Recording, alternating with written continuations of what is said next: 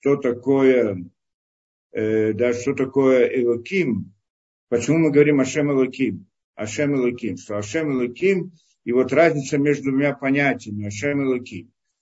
Да, Ашем это как бы Юткей Вапкей, а Элоким это имя, другое имя Всевышнего Элоким. Что это за имя само по себе? Я так вкратце просто вот идею передам, то, что, о чем мы говорили, что Элоким, имя понять, что значит имя Элоким, как мы сказали, Баля Коля Кухот, он обладающий всеми силами. Элоким это как бы начало всех сил. И, и, и мы до этого приводили различные вот эти, как его, все мистики и все прочее, там, поклонение, то, что идолопоклонство было различным силам, силам таким, силам другим, ангелам и так далее, и так далее. И все это приводили, что это, да, это поклонение, что это ошибка неправильная, что на самом деле хозяин, они не являются... начальник, как это, источником действия, как думают те самые в идолопоклонстве, а что они так думают, что Всевышний как бы дал, передал си, вот, управление силам, это не, не в рамках его уважения заниматься низменными мирами, так он думал, как, так как бы они представляли эту идею, и, да, и и передал управление различным силам, создал этот мир и передал управление силами. И кто эти силы, которые управляют миром, по их мнению? И мы так разбирали там несколько видов вот этого идолопоклонства. Одно из них, первое, которое было, по всей видимости, это ангелы. Да, вот эта вот идея ангелов, что они управляют. Потом начали говорить о Мазалот. Потом Мазалот, это, да, как-то астрология, там, да, э, как это, э, все время забывают на русском, э, Мазаль, это, э, да, со, со, состояние звезд, ну, особое, как это называется, да, забыл, не принципиально. Да, это, значит, э, Мазаль, что это, да, а, знаки зодиака, знаки зодиака, так вроде говорят. И потом звезды, которые управляют созвездием и так далее, поклонялись звездам. И даже до того доходили, что поклонялись Шидим. Шидим это черти, или знаю как там, тоже определенные существа. Все их мы разбирали подробно. Более того, некоторые приходили к тому и поклонялись человеку и, или животному. И так далее. Мы, конечно, объяснили там, что это не то, что они были примитивные и глупые, как сегодня кто-то понимает, а да, суть ихнего поклонения к этим разным силам, оно, конечно, не имело в виду человека, животного или там еще что-то, да, а имело в виду ту самую внутреннюю силу, которая стоит за ним, то есть мозаль, который стоит за ним, то есть как бы они думали так. Что я, значит, либо поклоняются ангелу, что ангел это источник действия, либо мозалю, что мозаль это источник действия, либо человеку, но не самому человеку, как, то есть они делали из него типа Бога, так, да, но, но идея была, что если человек очень преуспевает в жизни, значит, у него мозаль такой особый, как это, мозаль, такое это особое предназначение, не предназначение, как это сказать, особое, Э, да, под особым знаком зодиака, не знаю, на русском так не говорят, но есть особый мозаль у него, такой, духовная сила какая-то, поэтому он преуспевает, и, и, видимо, она дает ему эту силу, и если мы будем поклоняться ему, то мы, в принципе, прилипнем к нему каким-то образом и сможем получить вот эту вот силу от этого мозаля и тоже будем преуспевать. Это как бы идея поклонения этому. Или поклонение животному обратно. Животное есть нечто ответственное за нее в духовной действительности. Корень его тоже назовем мозалем. Это животное, там, наверное, неправильно называть это мозалем. Мы сейчас начинаем ходить вот то, как правильно. Да? Пока я объясняю, как то неправильно. И вот, э, да, и, и, да, и поклоняться этому, то есть, да, и тогда... И получить как бы какую-то силу от мозаля того, который управляет этим животным. То есть от той духовной сути этого. Так это. Интересный момент, который мы не отметили во всем этом. Почему именно поклоняться? Если я хочу использовать кого-либо, я возьму, значит, этого ангела, ну, я не знаю, за шпильку и скажу ему делать то, что я хочу. Или как-нибудь обману его. Я не знаю, что, каким-то словом. Но при чем здесь поклонение? В чем суть поклонения? Я поклоняюсь ему, ну и что? Что он тогда он будет? Допустим, что он действительно источник силы. Так что, то, что я поклоняюсь какому-то ангелу, он из-за этого даст мне что-то. На каком основании? Зачем ему нужно мое поклонение? И здесь, на самом деле, корень, он обратно, вот, э, в сути, как это, в сути иудаизма, в сути веры в единого Бога, то, что мы говорим. Почему? Потому что у нас есть поклонение Всевышнему. Идея поклонения Всевышнему тоже не просто поклонение, что мы кланяемся, я не знаю, просто на русском такое слово поклонение, кланяемся, я не знаю. Ну, просто я так говорю на русском и не могу использовать еврейские слова. Ну, по сути, что это, как-то у нас идея леамин, вера в него, или как еще, лишь тахавот ли Ашем, ну, я не знаю, не используется как поклонение. Ну, не знаю, почему на русском стали это слово поклоняться тому или другому. Ну, неважно, мы вот используем это слово. Эм, и вот, э, что это значит? Служение Всевышнего, а, скажем, да, служение Всевышнему. У нас есть такое понятие служения Всевышнему. В этой идее служения Всевышнему заложена огромная логика, огромная идея, что на самом деле Всевышний создал этот мир для какой-то цели, и нам, людям, дал определенную роль в этом мире, основную, в принципе. То есть, возде, да, в этом мире основную роль, и для этого дал нам свободу выбора, что благодаря этому можем выполнить эту основную роль. В свободе выбора нашей есть два пути. Либо пойти за, как это, за злом, за различными желаниями телесными. Это я как бы отворачиваюсь от Всевышнего. Или же наоборот, пойти за Всевышним, скажем, то, что от нас хочет, от нас требует. И тем самым я как бы отворачиваюсь от сил природы, желаний этого мира и так далее. Это две, и это свобода выбора, которая была дана нам. Каким образом, как, ну, когда-то где-то разбирал какие-то лекции, это еще одна тема. Но вот посредством свободы выбора у меня есть возможность прилепиться либо к телесности, к этому миру, его желаниям и так далее, либо к Всевышнему. Прилепиться, ну, назовем, так это тоже на русском не очень звучит хорошо, но на иврите это лидабек. Лидабек, то есть объединиться, это точнее, надо сказать, объединиться. Поэтому, когда мы, наше служение ко Всевышнему заключается в чем? Чтобы объединиться с Ним, войти в одно целое, как бы прилепиться к Нему, то, что мы называем.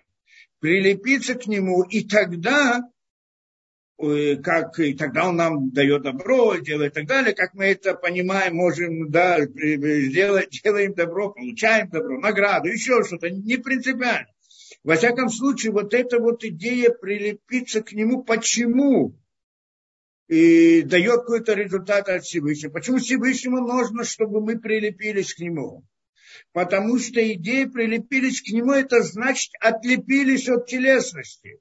Для этого он создал нас. Для этого он создал весь мир. Для этого создал мир окружающий, чтобы у нас была возможность прилепиться туда или сюда. И вот когда мы делаем, прилепляемся ко Всевышнему, мы выполняем ту роль, которую он нам за, за, за, запрограммировал, скажем так, дал нам. Поэтому и как бы идея в этом, что он управляет этим миром и ждет от нас вот этого прилепления. Для этого он сюда послал.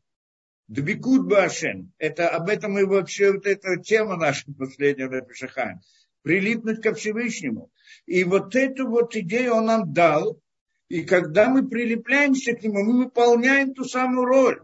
Поскольку мы выполняем роль, поэтому он как посылает нам изобилие или что-то, не под, выполняет наши просьбы. Не потому, что наши просьбы как бы дает нам бизнес с нами делать. Не в этом суть.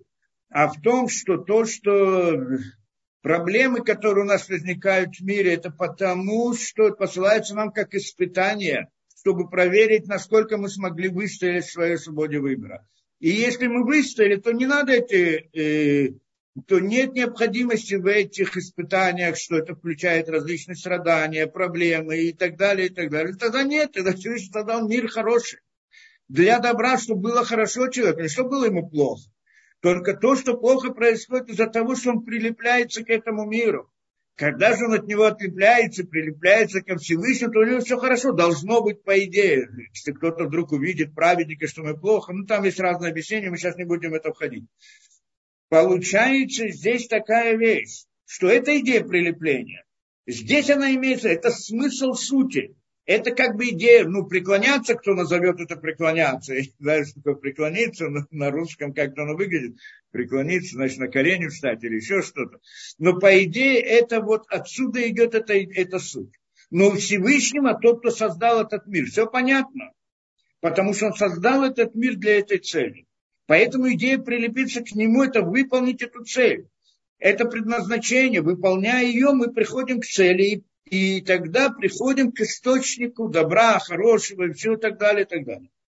А вот когда он приходит, тот самый идолопоклонник, язычник, приходит и говорит, что Создатель создал этот мир правильно, но не в его славе управлять этим миром, потому что это низменное как бы для него, слишком низменно для него, неуважаемое, вообще заниматься нашими низменными делами, а он передал управление различным силам, скажем, ангелам или еще кому-то, то тогда, э, так, тогда, значит, к нему мы вообще не обращаемся, обращаемся к этим ангелам и так далее, и будем поклоняться им. Что значит поклоняться? И обратно мы приходим к той же идее. Они берут то, что, в принципе, вот еврейской религии говорится по отношению ко Всевышнему. Прикопляться, прилепиться к нему. Но, но когда я прилепляюсь ко Всевышнему, в этом смысл творения. И это, как мы объяснили, почему тогда приходит тот самый результат, или должен прийти тот самый результат, который мы ожидаем. Но если я прилепился к какому-то ангелу, что от этого? Что ангелу от того, что я к нему прилепился? Допустим, что он что-то может сделать. Допустим, что у него есть какая-то сила, что он что, сила у него как бы есть, вопрос, если он может распоряжаться так, как он хочет. Но допустим, что есть какая-то сила. Я прилепился к нему. Он говорит, а зачем ты, а, а что ты ко мне при, при, да, это, прицепился, он скажет. Я живу своей жизнью. Допустим, да, вот я не знаю, в их рамках как представляю, что они видят. Понятие ангела. Мы сейчас войдем в понятие вот этих вот ангелов, попытаемся разобрать, как это по-настоящему. Но, в принципе, он, он подумает, скажет, что ты от меня хочешь, что ты ко мне прицепился, мне поклоняйся и так далее. Какой, он не создавал этот мир, он никакой цели не устанавливал в этом мире, он ничего, я не знаю с их точки зрения, зачем он вообще там им руководит, вот что ему, этому ангелу нужно от этого мира вообще, в рамках их понятий идолопоклонства.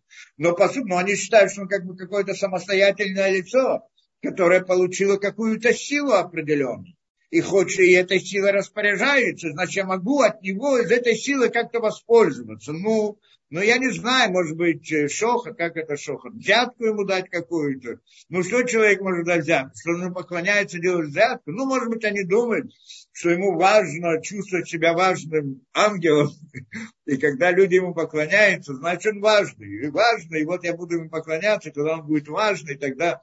Для этого он выполнит мои желания. Может быть, я не знаю, там фантазии язычников, где они там, это, да, не принципиально. Но это, в принципе, то, что вы сказали. Это идея поклонения, это мы забыли сказать тогда. И поэтому они приходят, поклоняются тому, другому, третьему, кто кому. Да, как мы сказали, человеку, ну, там, ангелу, мазалю, звездам, э, человеку, животному. Шидим, мы сказали, да, черти, или как там называют на русском, да, э, да и поклоняются, тем самым получают. Почему? Потому что они считают, что каждая из них это самостоятельная сила. Кто-то считает, это более самостоятельно, менее самостоятельно, это самостоятельно в этом, а это самостоятельно в этом. Одна, одни силы, они имеют власть над какими-то одними вещами, другие силы над какими-то другими вещами. Что-то я хочу получить, так я обращаюсь к этому ангелу или к этому... шеду, хочу что-то другое к другому и так далее. Ну, хорошо, ладно, это уж они. Приходим и говорим здесь, что на самом деле, э, да, мы хотим понять это по-настоящему. И приходим и говорим Ашем Элоким, что вот эти все силы, они называются Элим. Эль, сила, да, та сила, другая сила и так далее. И все собрание этой силы, если мы говорим во множественном, это Элоким, Элогим, то, что они называют. Ну, мы, мы не, да, потому что это Элогим есть нечистое, им Элогим есть чистое, то, что мы говорим Элоким, да, святое, не святое. То, что они поклоняются различным силам, это называем Элогим, то есть мы не, это, это нечистое имя. Не принципиально, не святое. Но не принципиально. Во всяком случае, они поклоняются разным силам. Эти силы вместе, их много. Огромное количество. Ну, не знаю, насколько они там себе представляют. Вот то, что мы знаем, это огромное количество. Но они все не самостоятельные. Это идея. Все они только переводят какое-то действие. Они являются источником действия. Потому что источник действия, потому что Всевышний, когда создал этот мир, И, и, и, мы сказали, и как они говорят, язычники, он оставил этот мир, ему неинтересно им заниматься. Это не так. Ему еще как интересно этим заниматься. Почему мы разбирали подробно, для чего Всевышний создал этот мир и так далее? Что здесь простая логика тоже идет, что если ему этот мир не интересен, то зачем он его создает? Надо тоже это объяснить. Зачем он сотворил мир, если он ему не нужен и так далее? Но он ему нужен, еще как. А как может быть, что в бесконечности была важна эта, да, конеч, наш конечный низменный мир, что это ноль по сравнению с ним? Мы когда-то объясняли идею, может ли Творец создать камень, который не может поднять. И так мы объясняли эту идею, смысл вот этого вот понятия, зачем ему все это нужно и так далее. Наоборот, для него это важно. Еще как важно, ну, для него важно, обратно мы говорим все в аллегории, потому что мы не можем говорить о нем как о человеке, как ему что-то важно, не важно, хочет, любит и так далее. Мы говорим только это в аллегории. И он, конечно же, управляет этим миром. И это управление проходит через много разных уровней. Снисхождение, его воздействие на эти миры и так далее. Мы что-то разбирали, что-то, может быть, не очень подробно, но тот, кто это, в разных... да, книгах, на разных уроках мы где-то тоже разбирали это более подробно. Но и вот, когда оно приходит, в конце концов, оно приходит и к ангелам это управление. От ангелов приходит к Мазалот, от Мазалот к звездам, от звезд к различным людям, животным и так далее. И Шидим тоже имеет какую-то силу, какой-то этот, он тоже как бы создан каким-то образом. Животный мир и так далее, весь животный мир, растительный мир, весь все это, это как бы как-то объясняли подробно, подробно, откуда и как, и зачем, если вы помните, там разные игули, мы разбирали еще, еще много разных вещей. Теперь, и это все, оно не беспорядочно, не то, что каждый где-то кто-то самостоятельно. Никто из всего этого не самостоятельный, кроме человека. Поэтому человек имеет особую, особую важность. Среди всех этих творений, все это творение. И да, и ангелы тоже творение. И они, и человек, он самое большое, самое сильное, потому что у него есть свобода выбора. Потому что, и поэтому основная роль в мироздании это у него, именно у, у, у человека, у Адама. И тогда, ну, у человека, в смысле, у, да, у человека. И вот, э, э, да, и это так теперь. А вот эти силы, они есть, но они только переводят воздействие, а не являются источником действия. А кто является источником действия? Тот, кто является корнем всех этих сил. Корень всех этих сил – это имя Элоким. То есть все силы, которые есть, это, это что мы говорим, Бааль Коля Кохот. Хозяин всех сил. Из него как-то приходит. Но он сам по себе, и я уже заглядываю как бы это вперед, но он сам по себе в каком-то смысле как оболочка, как кли, что, запол... что внутри него есть как бы это, да, душа, которая, он как тело со своей точки зрения. И в нем как бы есть душа, которая дает ему действие как тело. И вот эта душа, которая внутри него, это Юткей Вапкей. И тогда получается Ашем Элоким, что Элоким – это хозяин всех сил, все, все, все, что мы говорим, от него все исходит. А Ашем – это тот, кто ему дает силы, чтобы вот это, да, все это делать и так далее. Это как бы его душа. Это как бы мы, и вот мы что-то пытались в прошлый раз вот эту идею тоже объяснить. И, и, ну, не вошли там много, да, значит, что мы это объяснили. Мы там пришли еще к какому-то выводу, да, определенному. Это, значит, мы пытались понять, да, что мы сказали понять, что там на самом деле каждый, как бы есть это снисхождение мироздания, и каждый последующий мир, он является как бы телом для предыдущего, а предыдущий мир является как бы душой для него. И все, что он действует в рамках вот та душа, которая вызывает. Как у человека есть душа, которая делает его, толкает его на действие, а действие он делает телом. Но на самом деле душа внутри тела, она та, которая делает действие. Хорошо. Так это мы как-то поняли. Еще мы там хотели понять одну вещь. Да, как это, как мы хотели понять, да? Потому что на самом деле мы же сказали, что человек, как это... поклоняется тем, поклоняется другим, хочет воздействовать на как-то и так далее. И, и мы сказали, что есть, в принципе, некоторая возможность, как человек может воздействовать на духовную действительность. Скажем, на тех же ангелов действительно можно воздействовать, не в смысле поклонения, а в смысле другом. То, что есть Ашбатак Малахим, то, что сказано, заклинание ангелов. И тогда можно делать различные действия. То есть есть различные мистические действия, которые происходят в мире. Их можно делать, есть книги, поэтому руководство, кто хочет практически, мы это не будем делать, учить. Но в принципе это можно найти, если, если это, да, вся информация про это дело. И, и вот это вот, это есть. Но это не поклонение, всем другое, это использование. Точно так же, как я использую животное, точно так же могу использовать какие-то своих целей. Точно так же могу использовать какие-то силы духовные для каких-то определенных целей. Насколько это можно, насколько это запрещено, в каких рамках и так далее. Разбирается подробно в разных книгах. Что-то да, что-то нет. В наше время все запрещают всем этим заниматься, потому что результат может быть очень плохой для самого человека. Надо, надо уметь это делать. Что сегодня уровень другой, и, и людей, и мира он другой. Большое сокрытие, и человек, если делает что-то неправильно, а в наше время он не знает, что до конца правильно, то тогда он может повредиться. То есть, наоборот, вместо того, чтобы сделать что-то, что он хотел, получить какую-то пользу, может сделать, принести себе вред, потому что, в конце концов, может отобразиться также на нем. Это как э, человек э, как это, да, неграмотный его допускают до атомной бомбы, все что угодно, не обязательно атомной какой-то это, да, а он там, значит, не разбирается ни в чем, может только навредить, а нет. Надо знать хорошо все эти понятия и так далее.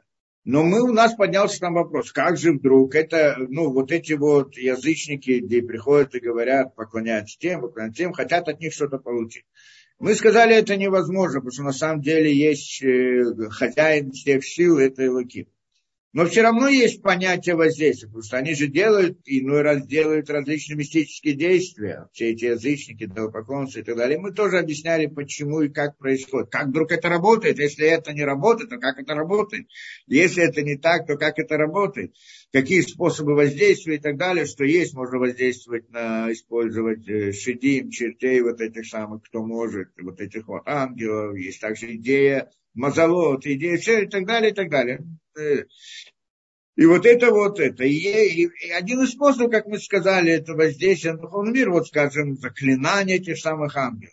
И спросили, как может быть, что значит человек здесь что-то он делает, он вдруг что-то там заклинает, говорит какие-то, неважно, что он здесь говорит, или что он там это, и вдруг там что-то заставляет какого-то ангела что-то делать. Каких-то рамках, что можно, что нельзя, что, что, что возможно, что невозможно и так далее. Да, как это может быть? И мы пришли и сказали, что на самом деле это есть возможность внутри человека. Почему есть такая возможность человека, внутри человека? Потому что он был построен так. И мы это хотели показать. Он был построен таким образом. он был создан. В эту идею мы здесь тоже хотим, я не знаю, что это, я делаю введение, но как бы разбираю это вот, да, вот это вот, э, все это, весь этот принцип. Ну, как бы важно знать этот принцип, что как это приводится тоже в Ишахаим, еще в начале, который мы здесь не учили, э, что это суть человека, что на самом деле, ну, в принципе, здесь мы войдем эту тему, что суть человека, она в том, что он, да, он не просто часть мироздания, а он включает в себя все мироздание. И это как бы, да, надо, конечно, подробно разобрать эти вопросы, но я просто в сокращенной форме как-то скажу эту вещь. Что человек на самом деле, он, как это, он не часть творения, он как бы включает в себя все творение. Мы это знаем по принципу, который мы говорили, что вначале был создан первый человек, правильно, Адам Ришон. Адам Ришон, он был создан. И он, кто такой был Адам Ришон? У него было нефеш, руах, нешама, как у каждого человека, скажем так. Только его нешама, это был мир Брия. Его нефеш, его руах, это был мир Йецира. И его нефеш, это был мир Асия. Все эти три вещи, они включались внутри него. Он как, он как бы это было создать, создать мир Брия, Йецира, Асия, создать Адама. Потому что он включал внутри себя все. Это и был Адам, в общем-то. У него была еще часть души, душа души, которая в мире Ацилут. Да, но это тоже было сотворено, так по Всевышнему, или, или, скажем, нет, это не было сотворено, это та самая частица света Всевышнего, которая дается этому Адаму. Что значит сотворить из ничего Адама? То мы сейчас не будем ходить, мы когда-то объясняли подробно. Теперь, и вот он, а когда же он согрешил после греха, то тогда э, он уменьшился, что тоже надо понять, что такое уменьшился, мы тоже это объясняли.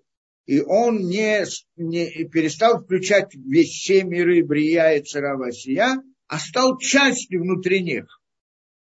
Так что, скажем, человек здесь, ну не каждый, не полностью, ну в идеальном случае, он является, у него душа, это частица души Адама.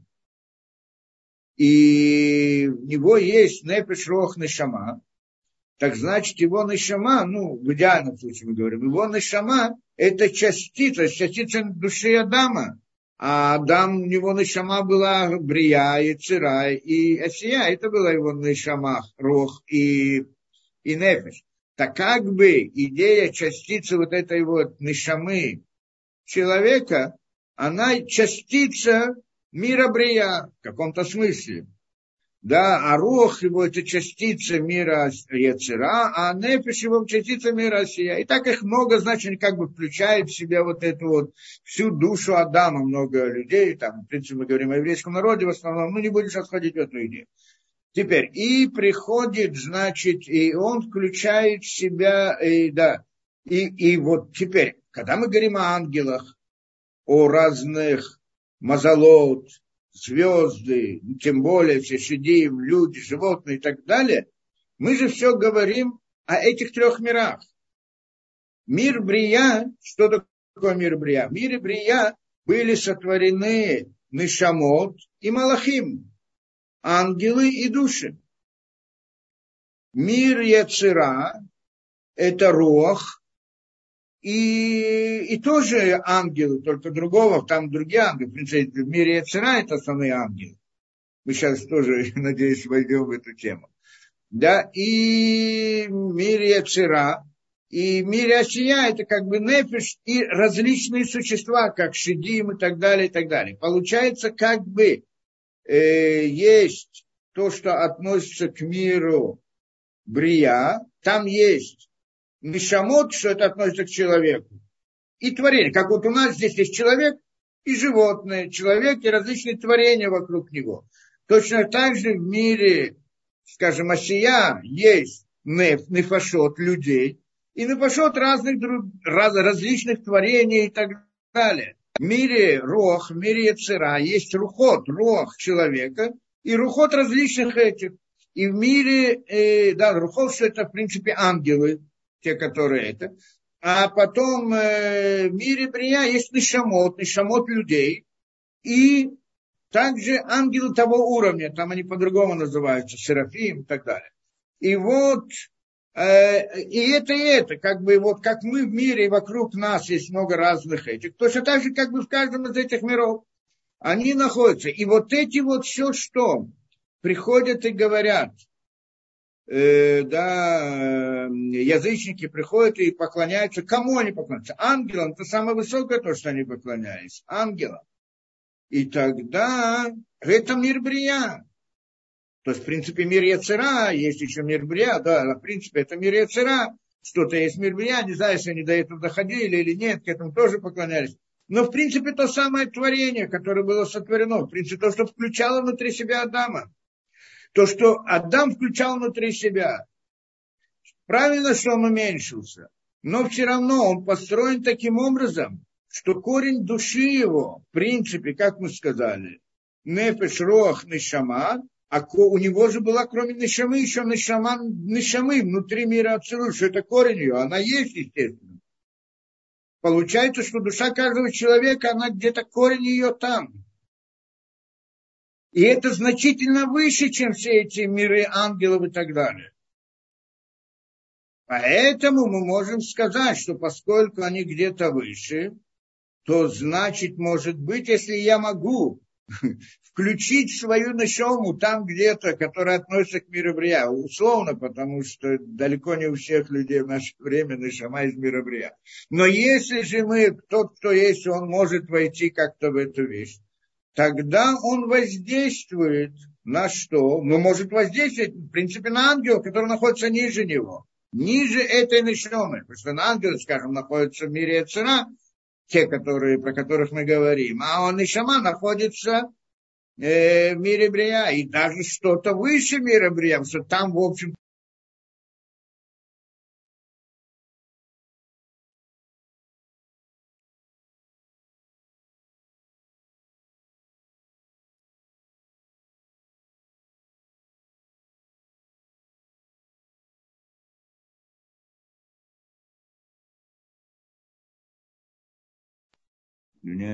да. Значит, и душа, значит, ну, что вот это, да, идея, да, и корень души человека, он выше, где-то там в мире Брия, или даже есть корень, корня в мире Ацилут, а ангелы находятся в мире Йецира, может быть, что-то имеется в виду от мира Брия, что они говорят.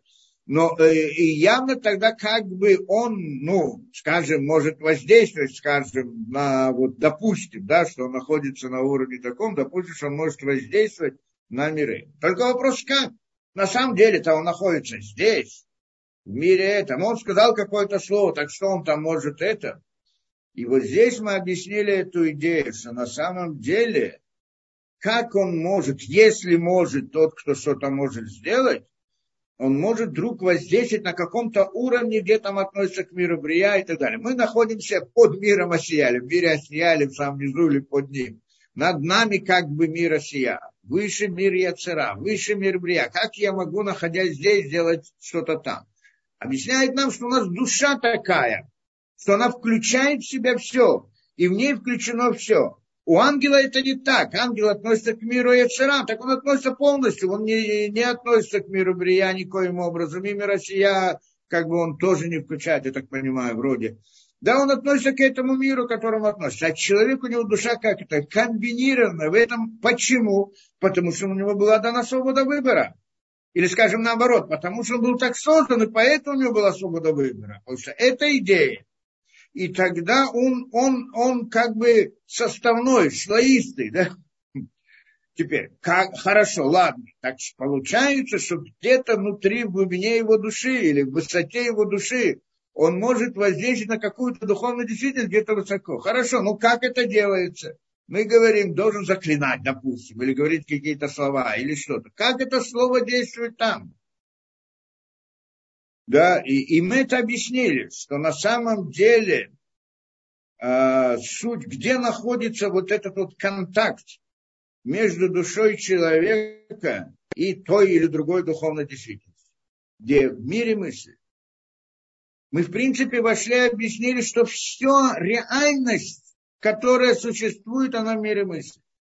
Мы, когда смотрим на человека, у нас человек – это мысль и, ну, я условно говорю мысль, потому что там много разных вещей, всякие ощущения, воображения, рассуждения, мудрость, которая и так далее. Назовем все это понятием мира мысли. И телесность – это действия телесные, которые эти, да? Мы живем в основном в мире телеса, мы с ним связаны, и мы к нему прилиплены, прилипнуты, да, и мы к миру мысли относимся очень относительно, да, ну, есть там что-то разное, мысли, не знаю, что там человек думает, не думает, так не принципиально. Наша основная, как бы, это жизнедеятельность, она в мире, в мире действия, то есть в мире телеса. Но если мы посмотрим хорошо, поймем, что даже та телесная действительность, в которой мы находимся, в которой, она тоже в мире мысли. Почему? Как мы не раз приводили это, что на самом деле мы не видим мир природы как таковой. Мы его видим, в смысле, мы с ним не контактируем, не сталкиваемся.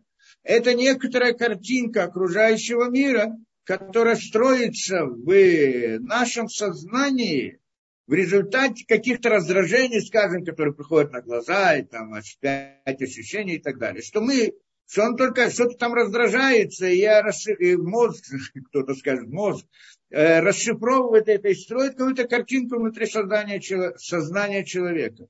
И эту картинку, мы же не видим саму то, что наружу, а видим только картинку, которая внутри сознания. Только она возникает в результате каких-то там раздражителей, обратно утрированного, и так далее. Получается, что, в общем-то, это, я знаю, все, что мы видим, а мы, в принципе, видим в мире воображения. У нас так построена наша психология, что то, что мы видим, вот эту картинку телесную внутри нашего воображения, мы относимся к ней как к настоящей реальности, которая находится вне нас, или так скажем. Мы считаем, что то, что мы видим, картинку, это как бы отображение той реальности, которая находится вне нас. Э, да, так мы понимаем. Как оно пришло в сознание, ладно. Как я увидел какой-то предмет, ладно. Но он есть вне нас. И то, что я его вижу, это как доказательство. На самом деле доказательств здесь нет. Мы тоже разбирали не раз. А на самом деле идея, как бы то ни было, вот вся эта реальность тоже находится в мире мысли, в мире воображения. Только мы к нему прилипнуты очень сильно и ощущаем ее как реальность. Но на самом деле это тоже мир мысли. Более того, над ним есть другая мысль, более глубокая. В мысли есть более глубокая мысль и так далее. И каждый раз, как мы это говорили, и только что, только оно правильно есть. Но вопрос, если я контактирую со своей мыслью более глубокой или нет. И это то, что мы хотели сказать. Помните, да, разбирали там, что э, когда я... хочу, да, как это делается, как мысль выходит наружу. Это в прошлый раз мы разбирали. Как выходит мысль наружу. Да, и там привели целый путь, да, как это выходит, и как возникает слово. Что слово – это как бы выход мысли наружу. Да, и как это путь мы разбирали и так далее. И также мы сказали наоборот.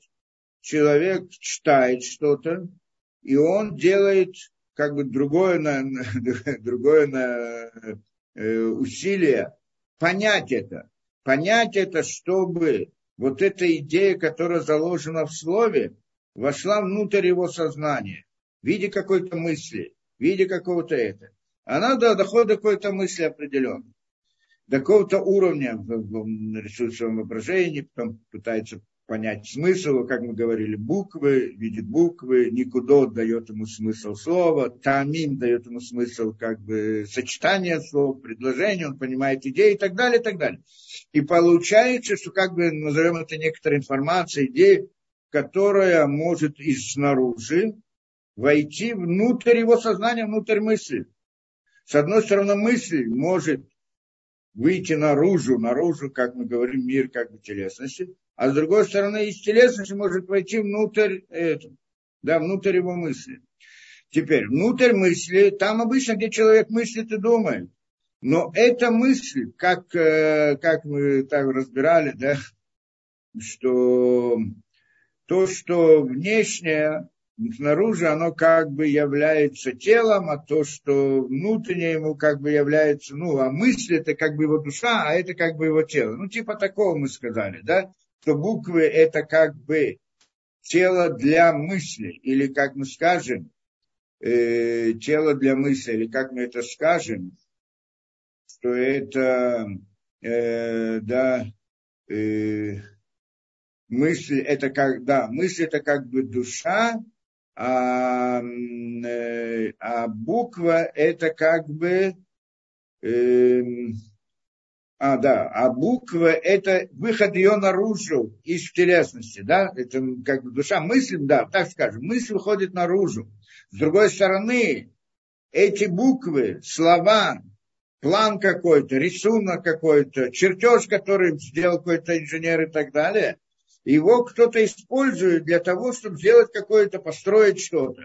Так тот, кто использует какой-то там работник или специалист и так далее, он смотрит в этот чертеж или в этот план, или читает это, это и делает какое-то действие. Получается, что с его точки зрения вот этот чертеж – это мысль, а его действие – это буквы, как бы выходят наружу, да, так мы это назвали. И, и так оно не только в выходе наружу, а также вход внутрь. Когда мы получи, прочитали какое-то слово, и предложение, и поняли идею, эта идея где-то находится у нас, где она находится у нас в нашем воображении, или, может быть, выше воображения, то, что это относится к миру мысли, мысль, которая на после воображения, ну, кто проследит у себя, как это работает. Хорошо, получается что? Что вот э, то, когда она попала в мир мысли, воображения, вот эта вот идея, которую он прочитал, это значит, э, были буквы, они вошли в мысль, правильно? То есть мысль – это, да, буквы, из них происходит мысль. Мысль – это идея, а буквы – это ее проявление снаружи. С другой стороны, в мире мысли, то, что мы во- увидели в воображении какую-то букву, что там это как бы находится в мысли, относительно другой мысли, мысли понимания. Так то, что находится в воображении, это буква. А то, что понимается, там смысл ее, он находится в мире другом, что там она мысль, а это буква. То есть она идет как в направлении выразить мысль, как и в направлении понять мысль из этого слова. И, и вот то понимание, которое у нас, она тоже на самом деле всего лишь буква, то есть выход наружу того, другой мысли, которая более глубокой и является мыслью относительно нашей мысли. Наша мысль – это буква относительно той мысли. И так далее, это выше, выше, выше. И теперь, когда мы читаем какое-то слово и пытаемся понять, оно входит в наше воображение, в наше воображение это находится где-то в другом мире, не в мире телесном, это понятно, да, где там мир Йецира, мир, мир Йецира, по всей видимости. Ну, если мы считаем, что рух, ну, на уровне руха, там, где, где находится рух, не будем ходить, где находится рух каждого человека. А потом он вдруг начинает понимать, у него приходит в область понимания. Значит, вот эта информация, как бы, она перешла на другой уровень. То есть, то, что было воображение, это буквы, а мысль, это для нее мысль, то понимание, которое он понял. Теперь, а эта мысль, она тоже является буквами для другой, более глубокой мысли. Вопрос, если только мы связываемся с той, то есть, мы ее, как бы, по, наш, да, как это, наше намерение доходит до той, что это мысль мысли. Так что мысль наша – это буквы, а мысль этих букв, да, она… И, и, и вот если мы в намерении можем дойти, мы в намерении можем, мы можем представить себе какую-то букву, слово или какое-то понятие, потом осознать его, то есть у нас мысль, для, вот это то, что было в воображении, она как бы перешла на уровень мысли, да, понимания. Точно так же с уровня понимания можно перейти на более глубокий или на более высокий уровень. И можно перейти дальше, и можно перейти дальше. И если наше сознание, человек способен понять, как это, больше и больше и больше, то есть он может находиться как бы в своем сознании где-то на уровне мысли, мысли, мысли, то вот та самая мысль, она может быть параллельна или как бы над некоторым духовным миром, что духовный мир – это тоже мир мысли. Что, что мы сказали? Есть нешама и ангелы, скажем, в мире брия. В мире Йецира тоже есть рух человека и ангелы другие, и мира Йецира. Так если нешама человека в мире брия, и я в своем сознании, вот то, что я сказал, я не только его просто сказал технически, я его увидел в своем воображении, я пытался понять его смысл этого слова, я, понял, я пытался понять смысл смысла, и смысл смысл смысла, и так далее, то тогда мое, как бы, моя идея, моя, вот эта вот информация, она идет выше и выше и выше, и может быть выше, чем те самые ангелы. И тогда мое действие, мои слова, они имеют силу воздействия на этих ангелов. Это как бы идея заклинания. Да?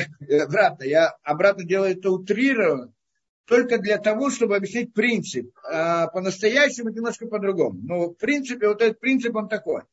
И вот эта вот идея мысли, понять мысль мысли, называется каванот, намерение.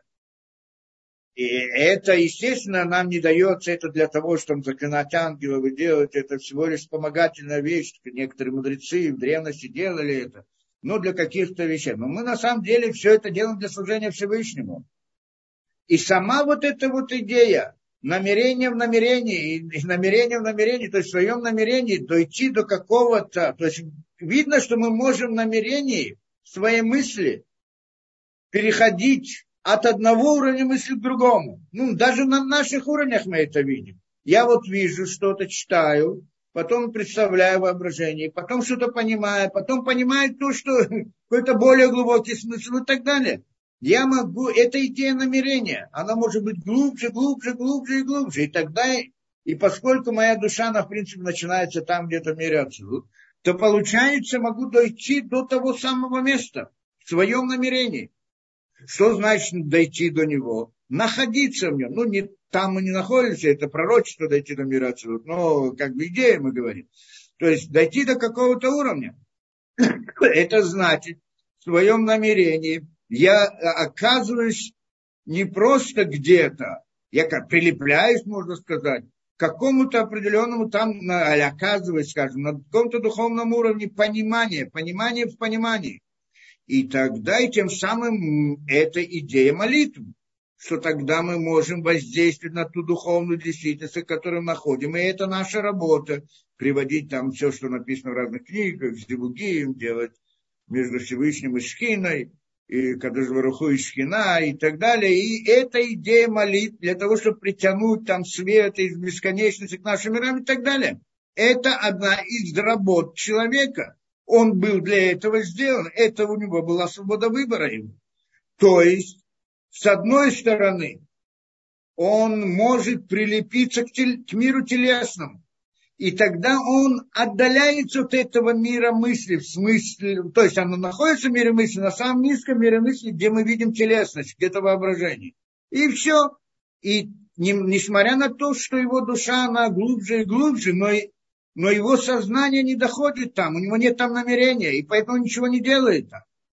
С другой стороны, он может как бы отлепиться от этого мира, да, отсоединиться мира телесности, хотя бы в своей мысли, скажем так, и, да, и тогда прилепиться к другому. Вначале это мы видим, что когда человек хочет что-то понять, что-то решить, что-то делать, он забывает, что находится вокруг него, и он раз не видит ничего вокруг себя. Почему? Он сосредо... Идея сосредоточиться. Я хочу понять. Кто-то хочет понять принцип этого. Что там? Я хочу понять. Я хочу знать. Я хочу увидеть. Я хочу Всевышнего. Я хочу приблизиться. Я хочу и так далее.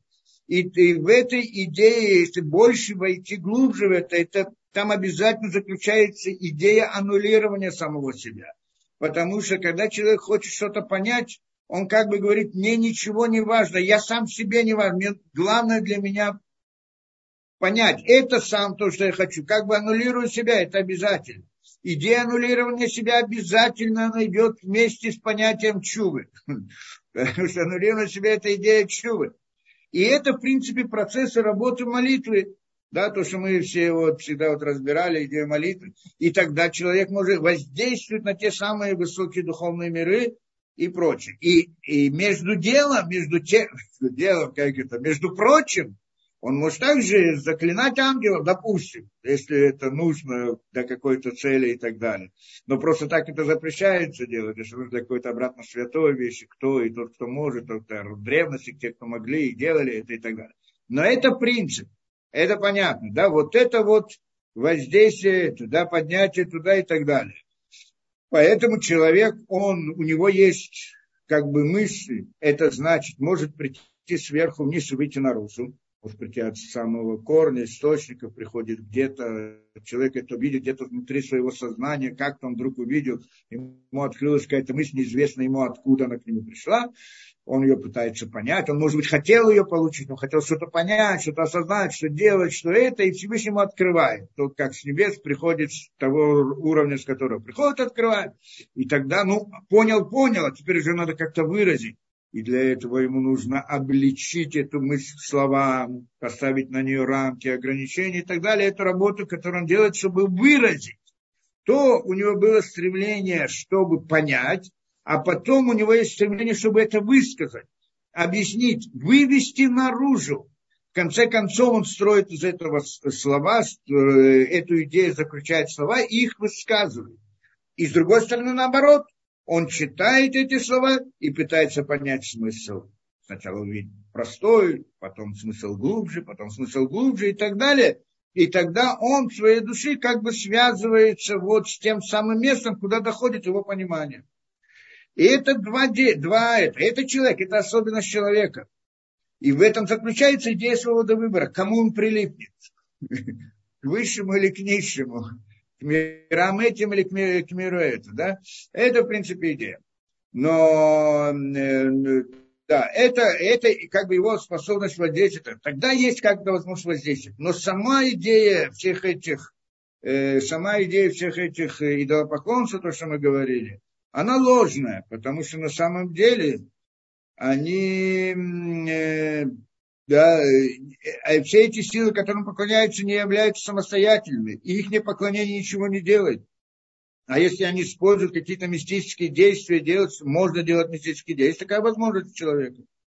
И в древности также всякие народы могли это делать, тоже некоторые действия, они очень ограничены. Ну, что-то можно делать, они неестественны в наших глазах, но на самом деле они естественны в рамках вот законов того уровня.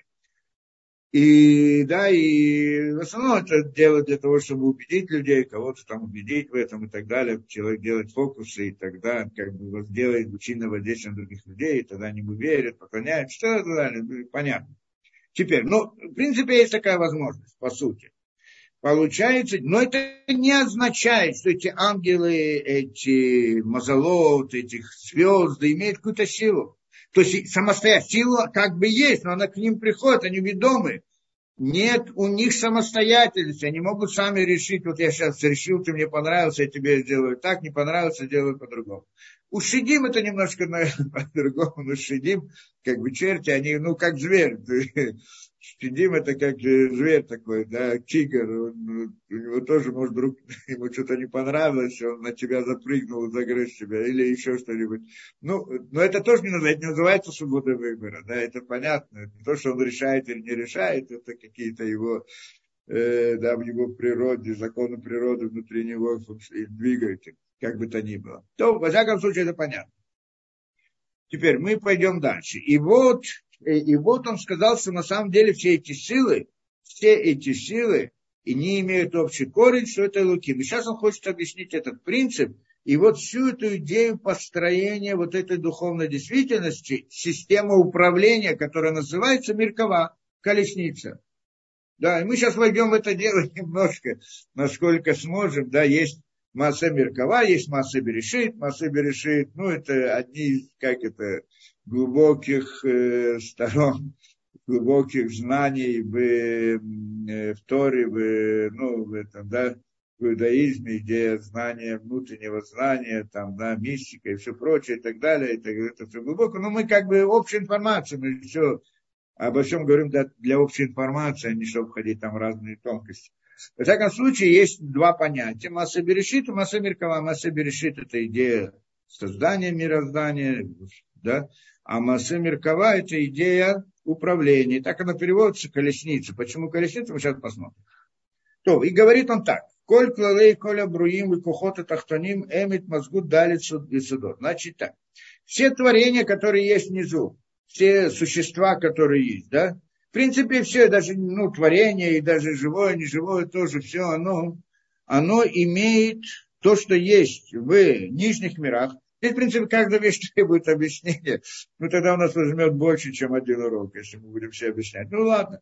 В всяком случае, все силы, вот все нижние, которые есть творением, они являются сочетанием четырех основ.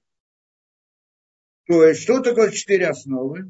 Мы их называем огонь, вода, воздух и, как там, огонь, вода, воздух и земля. Четыре основы. Это, в принципе, параллельные понятия сферот, кто это, да, но как бы ни было, как бы, что все это как бы параллельно, но мы здесь говорим о телесных объектах. Почему телесных объектов мы говорим огонь, вода, значит, из огня, воды, из огня, воды, из... воздуха и земли происходит все. То есть все, что любой предмет, он состоит из этих четырех основ. Какая-то определенная комбинация их. Кто-то, ну, там, конечно, спросит разные, как так, что значит земля, земля, это есть разные там породы, земли такой, земли другой, воздух это движение определенное, да, газа, газа и так далее, и, ну, разные вещи. Но мы на самом деле, когда говорим о этих четырех основах, не имеется в виду телесные понятия. Есть и, как бы, телесные понятия, вода, воздух и так далее. Про них можно говорить, не состоят из того, состоят из другого. Вопрос действительно состоят, не буду сейчас входить в эту физиологию, физику этого дела.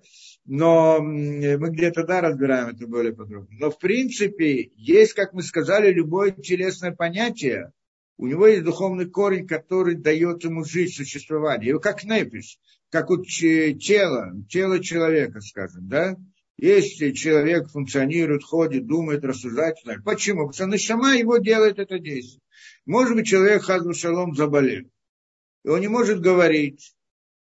Он функционирует. Почему? У него как бы есть душа, как-то немножко что-то там ограничено, есть какое-то повреждение где-то там. Не обязательно душе, но это, да, то, может быть, он вдруг находится в таком состоянии, что не может двигаться. Как бы мыслит, да, может там контактирует, но не может двигаться, он это, да.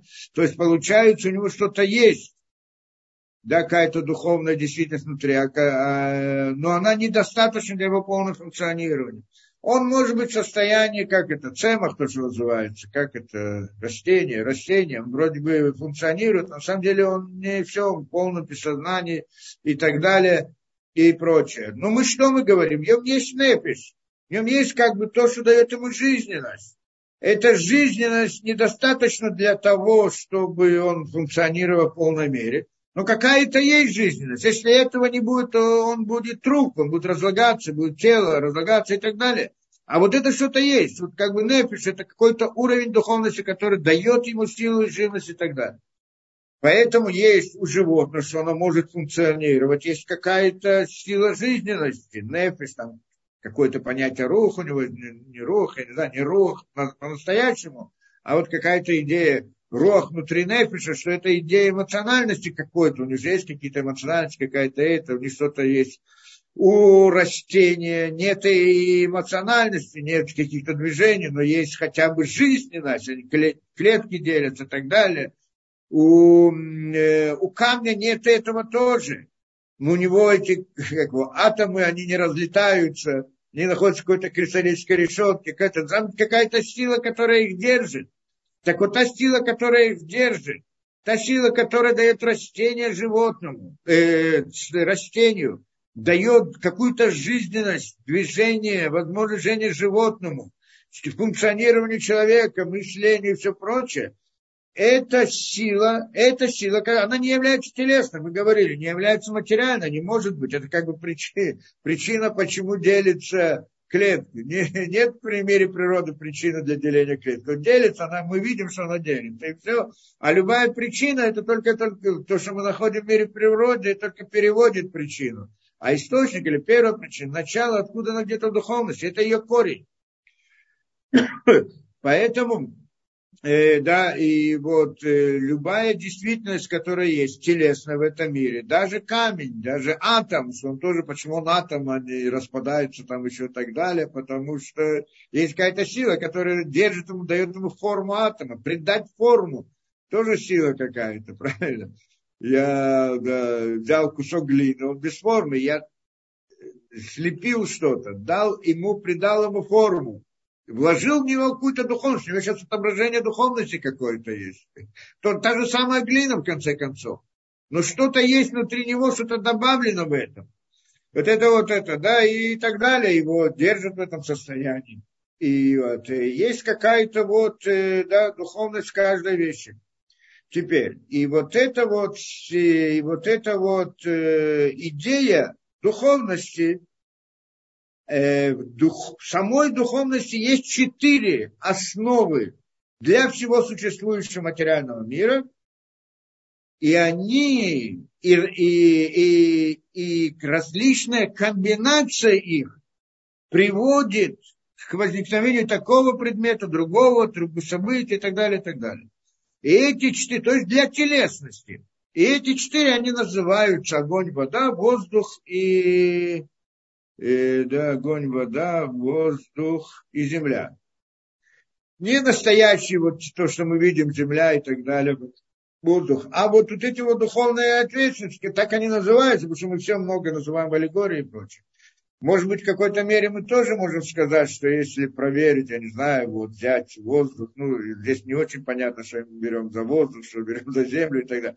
Но если смотреть на каждую эту, какой-то предмет или объект телесный, я так предполагаю, что там действительно, если посмотреть хорошо, они обязательно включают в себя эти вот эти вот компоненты, ну, даже вот на простом уровне.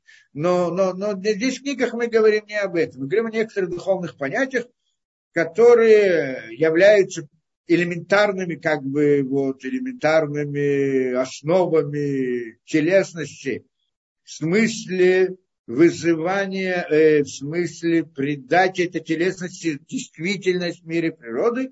И вот эти вот основы, они в определенных э, сочетаниях между собой дают ту или другую, то или другую объект. Как, как мы называем какое-то слово и называем какой-то объект каким-то названием, нет просто условно, как обычно, а вот как Адам Ришон называл и давал имена, то там каждая буква, сочетание букв, каждая буква имеет какой-то смысл, как мы говорили, и сочетание этих букв дает нам общую характеристику этого предмета, этого понятия и так далее. В принципе, это идея тоже сочетания как бы букв, сочетание вот этих вот различных четырех. Ну, где-то так. Ладно, во всяком случае, это первое. Это, да, вот даже у камня есть какая-то жизненность. Ну, не жизненность в смысле жизни, а в смысле его существования. И на это есть какая-то духовная, духовный корень. Это как бы самый низкий духовный корень для телесности. Это не называется даже нефеш, я не знаю, если это называется нефеш нефеша, может быть, я знаю, это не нефеш, и, конечно, не руах, и, конечно, не нешама и так далее. Да, ну, что-то есть, какая-то духовность. И оно является корнем для всего, что происходит, и все, что существует в мире, оно выходит отсюда, из этих четырех сил или корней, как духовных источников, которые вот как бы в различных сочетаниях выражают, делают то-то и то-то. Хорошо, дальше. Шорыш адалит и садутам адалит миадалит махалин. Значит, корень этих четырех основ, четыре основы мы сказали, да, четыре основы. Корень этих четырех основ Эма Далит Малахим. Это четыре ангела, которые называются Далит Маханот Шхина. Четыре лагеря Шхины. Шисимнам, что их знак Аргаман. Аргаман это значит Алеф Рейш, Гимел, Мем и Нун. И это как бы начальные буквы, четыре буквы этого, первые четыре буквы, это начальные буквы названия ангелов. Ангелы – это Уриэль, Рафаэль, Гавриэль, Михаэль. Это, в принципе, получается Аргаман. Что это за ангелы и так далее? Что это четыре ангела, которые...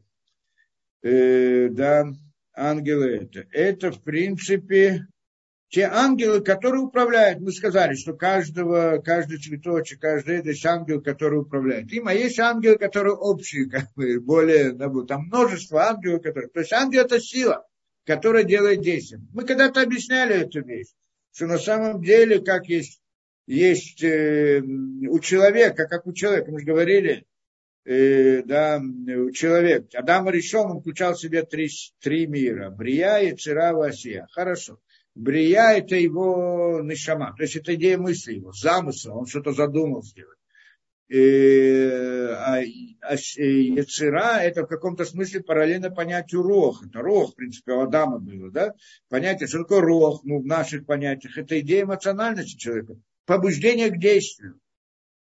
И Асия – это по идее Нефеш, над чем происходит действие. Так как бы вот эти вот, то, что мы нам, э, назвали вот эти вот четыре основы, как бы относятся, скажем, к Нефешу, они, над ними происходит действие. Откуда? Из э, мира Йецира, из Рох. Почему? Что, что такое Рох? Эмоциональность. Это действие. Это тот, кто пробуждение к действию, как мы говорили не один раз. Правильно? Человек пробуждается, человек планирует, что-то мысли, но мысль не делает действия. Оно пробуждает его эмоциональность, эмоционально делает действие. Мир Йецира – это мир действия, которое делает действие. Куда? Над кем? Над миром Асия. А то действие, которое происходит в мире Асия, оно отображается в телесном мире каким-то образом, что есть там эта связь между этими основами этими, и так далее. Да? Понятно, как бы схема. Он сейчас нам хочет нарисовать схему вот мироздания. И вот получается, вот эти вот четыре ангела, они как бы общие над ангелами.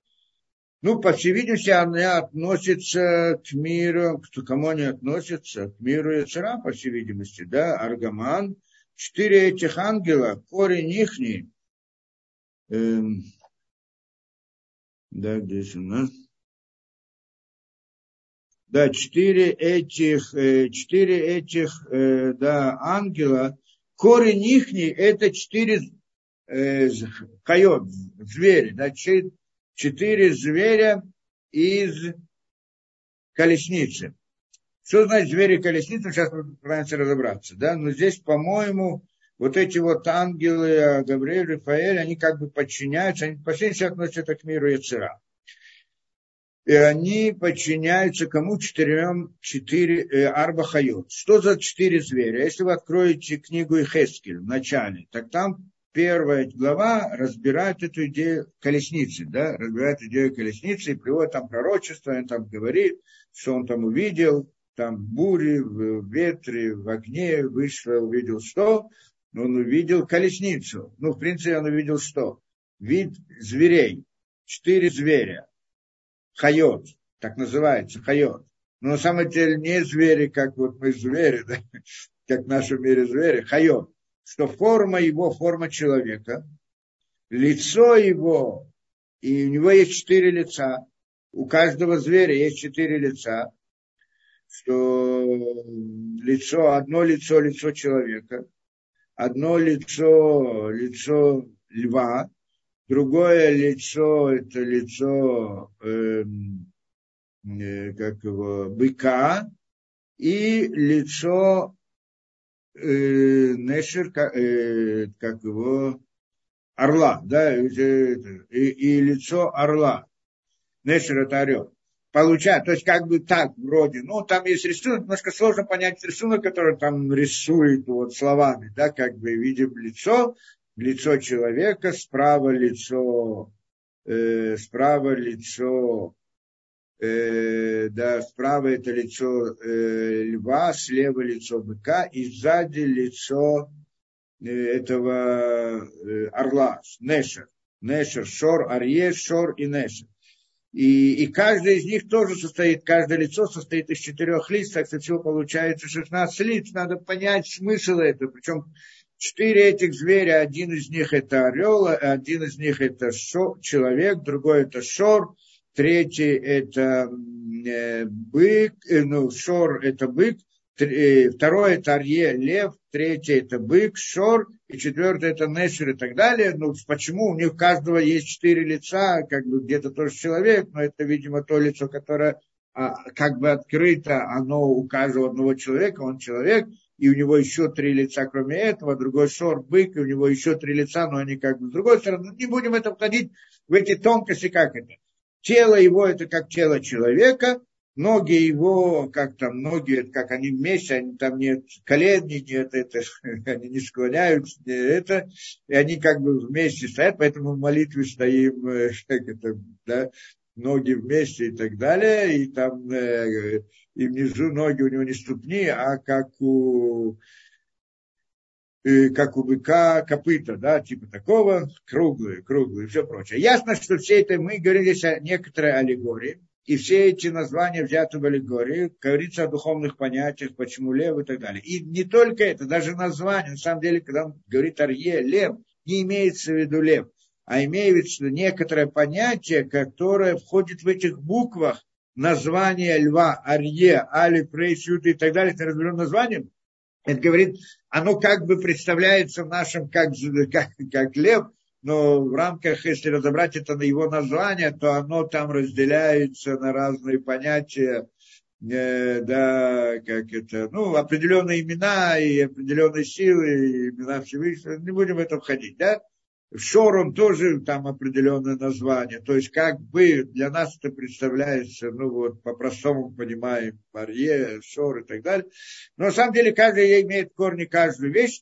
И каждый из них включает всех. И Адам включает, человек включает всех внутри себя. Ну как-то так, не будем, не принципиально. Кто хочет, там откроется, комментарии, может посмотреть много интересных вещей. Теперь, и вот эти вот что? Это хайот.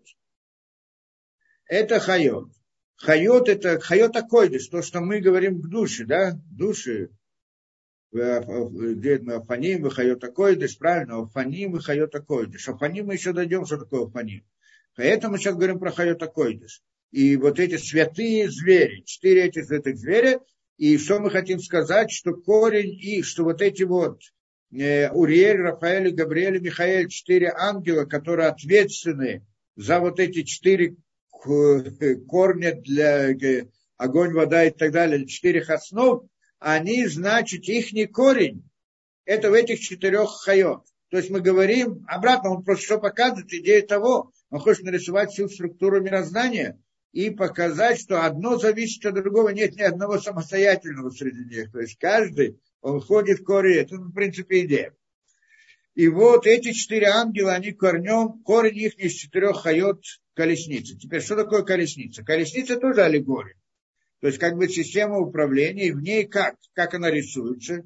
Есть колесница, ну, колесница, я знаю, как мы представляем себе колесницу.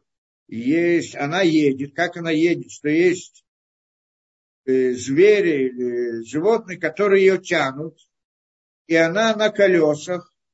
И на колеснице, и на самой колеснице есть кресло, ну, стул, кто там сидит, должен сидеть, и на нем кто-то сидит, правильно? Это как бы схема. Здесь он говорит, мы вот эти вот хайот, как мы сказали, четыре хайот, это как бы те, которые двигают. Есть еще, э, ну, мы правильно относимся, да, которые двигаются. Есть еще колеса, офаним, то, что мы называем, тоже хайот, офаним и хайот ха-Кодеш. И есть еще кисе, кресло. Это кресло, которое стоит сверху. В принципе, мы, может быть, если представляем себе, у нас получается, что, может быть, эти хайот, звери, они на уровне этой колесницы. Не на уровне. Колесница как бы над ними. Выше. Ну вот, колесница, в смысле, вот это, где кресло, где сидят. Пассажирское место, скажем, да. Оно находится выше. И вот это вот само кресло, а на кресле еще что-то находится. И да, кто-то сидит, кто-то сидит. И вот, и вот так представляется, как бы, вот как она двигается, вот эта вот идея, как бы вот в этой аллегории описывается система управления миром.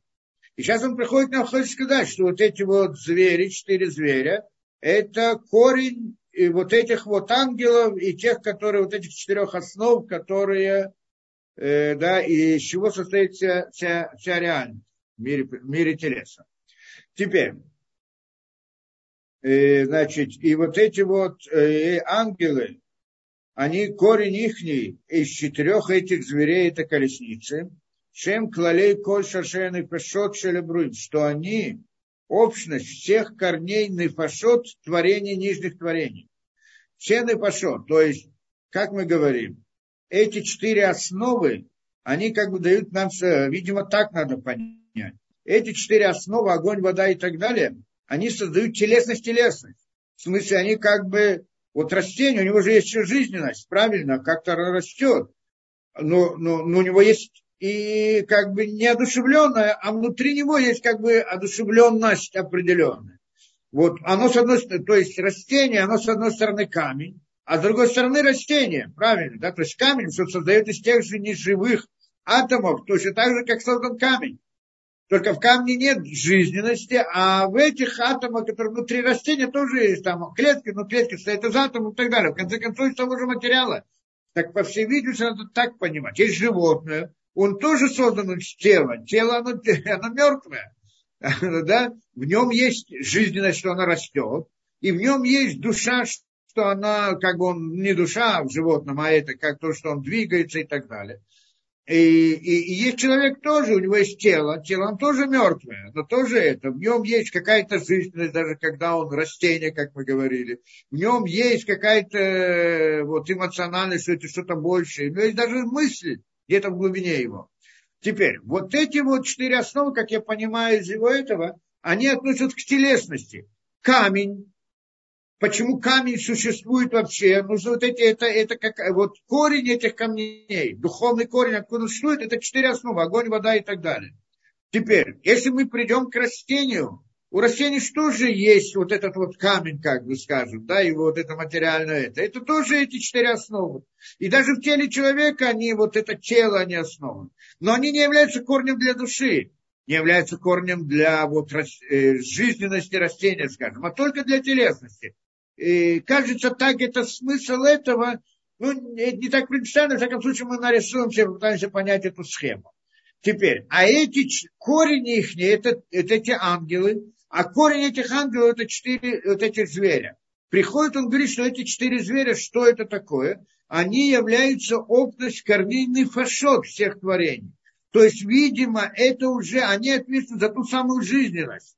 То есть, получается, как бы, вот то, что растение, жизненность у него есть, у животных есть какая-то жизненность и так далее, это хайом. Они, они дают это, да? Они корень вот этой вот жизненности.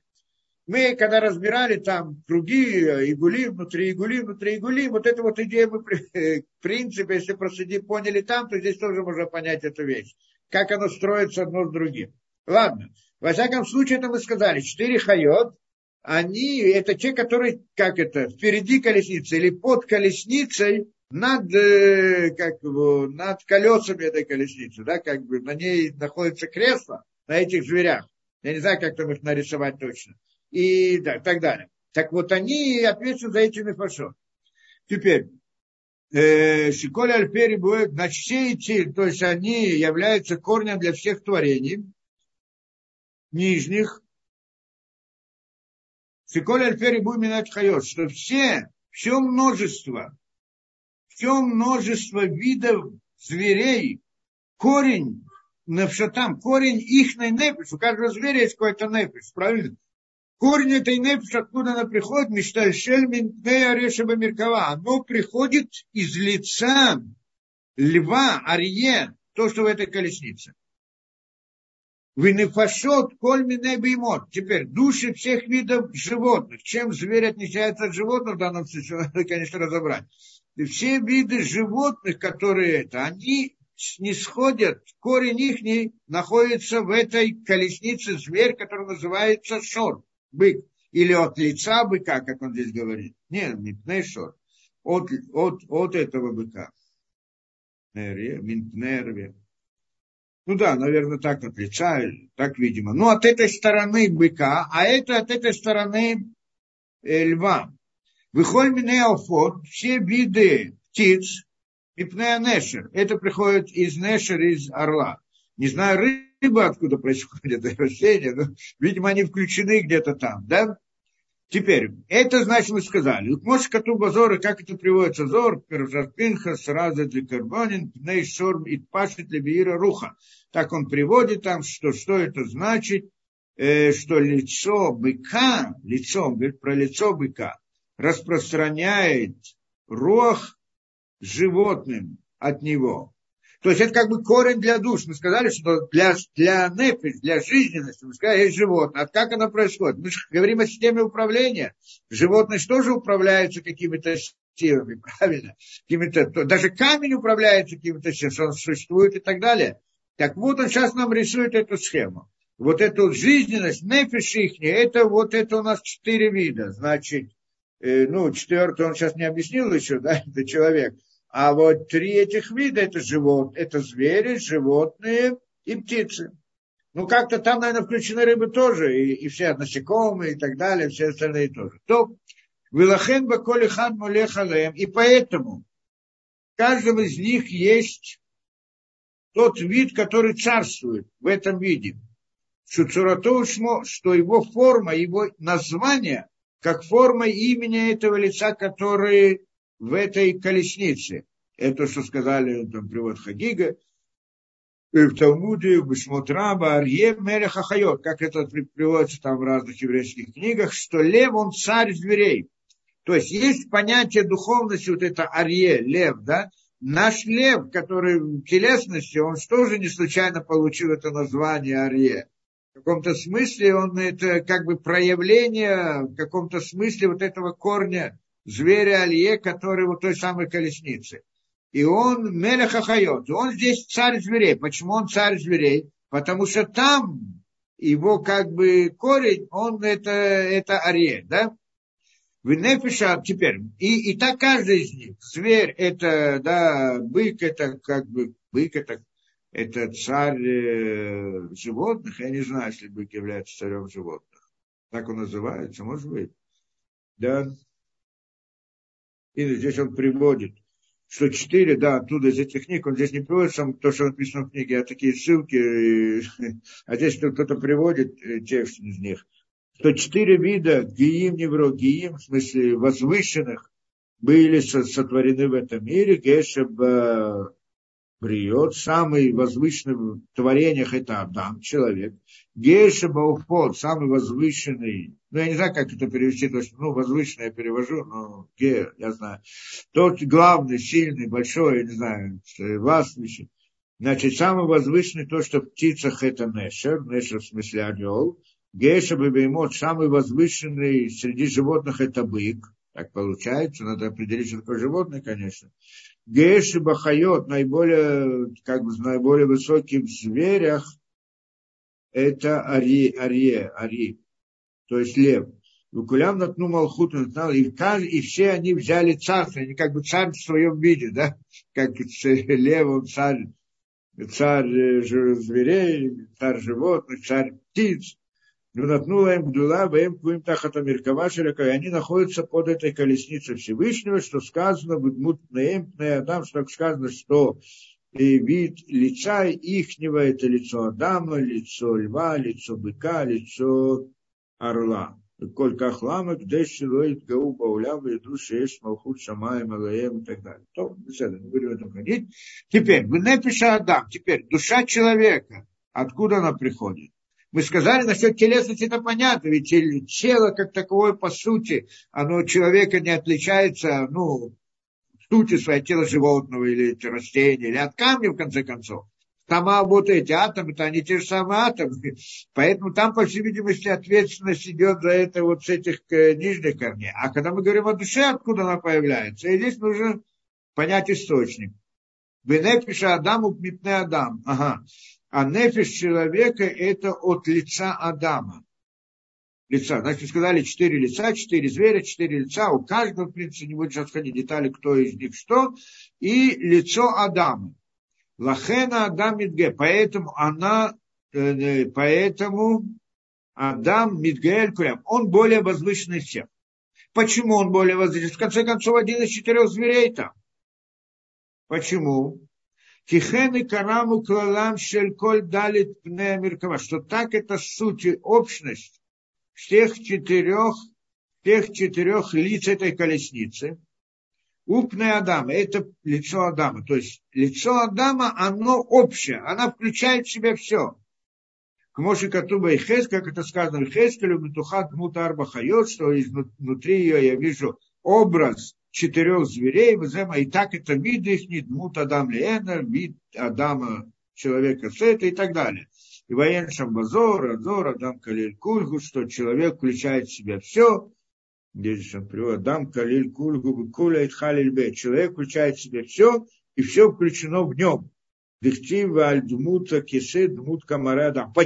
Потому что там, это он сейчас приведем, что над видом кресла видится кресло человека, э, вид, вид человека. У Парашат Тазри, мы сейчас дойдем до этого, Парашат Тазри тоже приводят разные, э, из разных мест в Зоре, Мутпнеем, из разных книг, Мутпнеем, везде это приводится в Тайде. Вишоры шоршо шаль Адам. И корень корня Адама уми Адам шаль Акисе. Это человек, который на кресле. То есть есть звери, есть над ними вот это само, как это, колесница, то есть, ну, кресло, где сидят, пассажирское место. На нем особый вид, там Адам сидит. Поскольку там над... Мы сейчас пытаемся понять, что каждый из них обозначает. Но вот там, что сидит Адам, это вид Адама, там уже нет зверей. Звери это есть под колесницей, а там, не под колесницей, под, под креслом, а там есть вид Адама, который сидит на кресле. И Хескель это приводит, здесь это приводится. Есть еще Ишаяу, Ишаяу у него тоже он видит колесницу и так далее. Только у него колесница там по-другому, тоже надо объяснить почему. Ну, в принципе, то же самое. И там, ну, там он видит как бы уже Адама, Адама, сам по себе он видит выше, чем Ихескель. Теперь, во всяком случае, это то, что да, и это, и, и поскольку там и, и лицо Адама, корень его из того самого человека, который сидит на кресле. И вот то, оно уже включает в себя все. Поэтому Адам, даже который там один из зверей, лицо Адама, оно тоже включает в себя все. Оно включает в себя все, и все включено внутри него. Это, да, то, что он здесь приводит. И теперь корень и жизненность всех четырех зверей, он из мира, который над ними. Кто это над ними, то самое кресло. Выкат Алла, и так дальше, и дальше, и дальше. Теперь, чтобы объяснить эту схему, приблизительно должны понять. И он там дальше будет приводить Офаним тоже. Но, в принципе, это идея. Мы сказали, что мир Йецира – это мир ангелов. Те, которые делают действия. Это как у человека э, пробуждение к действию. Как это? Эмоциональное, что называли. Руах. Да, параллельно этому. Он пробуждается к действию. Ангелы делают действия. Поэтому они поклонялись тебе и поклонялись ангелам. Потому что они делали действия. В мире – это мир Йецира. В мире Брия – это мир нешамот, нешамот, нешамот, души, души. И вот эти вот души, это, это нешама – это идея мысли, замысла. Я так понимаю, что эти идолопоклонные не поклонялись мысли. Что-то смысл от мысли, что-то подумал, подумал. Они поклонялись действиям, которые делают, силам. Ну, как у нас у человека, я планирую, что-то думаю, решил. А потом действие мое идет, это пробуждается моя эмоциональность, чтобы сделать действие, которое было в замысле. Но сам замысел-то не делает. Так, видимо, на этом у них это поклонение, оно становилось на уровне, на уровне ангелов, которые относятся к миру Йецира. Во всяком случае, это, вот это мир Брия, это называется кресло. Кисе Кавод. Кисе Кавод, кресло славы, это называется мир Брия. Мир нешамот, мир душ. Теперь, над ними сидит человек, в этом кресле сидит человек. Кто это человек? Это как бы идея Всевышнего, который относится к миру Ацилут. В принципе, это идея Зерампин, ну, там, вместе, не вместе и так далее. Да, это, по всей видимости, то, что идея. Идея человека. Потому что там в мире, в мире Ацилут человек, это как бы форма человека, она там принципиальна, она именно там, это ее корень. А мы не являемся сутью человека, а являемся подобием человека, образом человека. То есть идея Адама, человек – это мир Ацилут. А мы как образ. Идея Адама заключается в идее системы управления. Адам, в смысле, не то, что он там кушает и пьет. Это, это всего лишь отображение в нашем мире. А идея Адама – это значит, он, это милосердие, это да, система управления, добро, суд и милосердие. Так это правая рука – это делать добро, левая рука – это делать суд, справедливость. Тело – это идея милосердия, рука, нога, правая нога, левая нога. И все органы, они как бы строят систему управления. Это корень формы Адама. Только в нашем мире он спустился в виде телесности какой-то, да, и там, и так далее. Но там на настоящем идея Адам. Поэтому, когда мы говорим свыше над этим, это Адам. Там система управления, а это воздействие, это управление приходит в нижние миры. Брия, Йецира, Асия. И вот это вот первое, куда нам приходит, это кресло. Кисе. Как бы кресло для этого Адама, и это мир Брия. Ниже него это Хайот, вот эти звери четыре, о которых мы говорим, что дают нефеш. Они дают нефеш для вот жизненности. Ну, для человека, в принципе, тоже нужна нефеш, правильно? Так он, когда он, когда он даже без сознания, без ничего, нефеш-то есть. По всей видимости, это корень какой-то жизненности и для человека тоже, поэтому там есть лицо Адама. Но кроме этого, корень его, он выше, потому что он включает все, все. У него есть еще нешама, которой у животных нету. И он включает в себе все. Видимо, так надо понять эту вещь.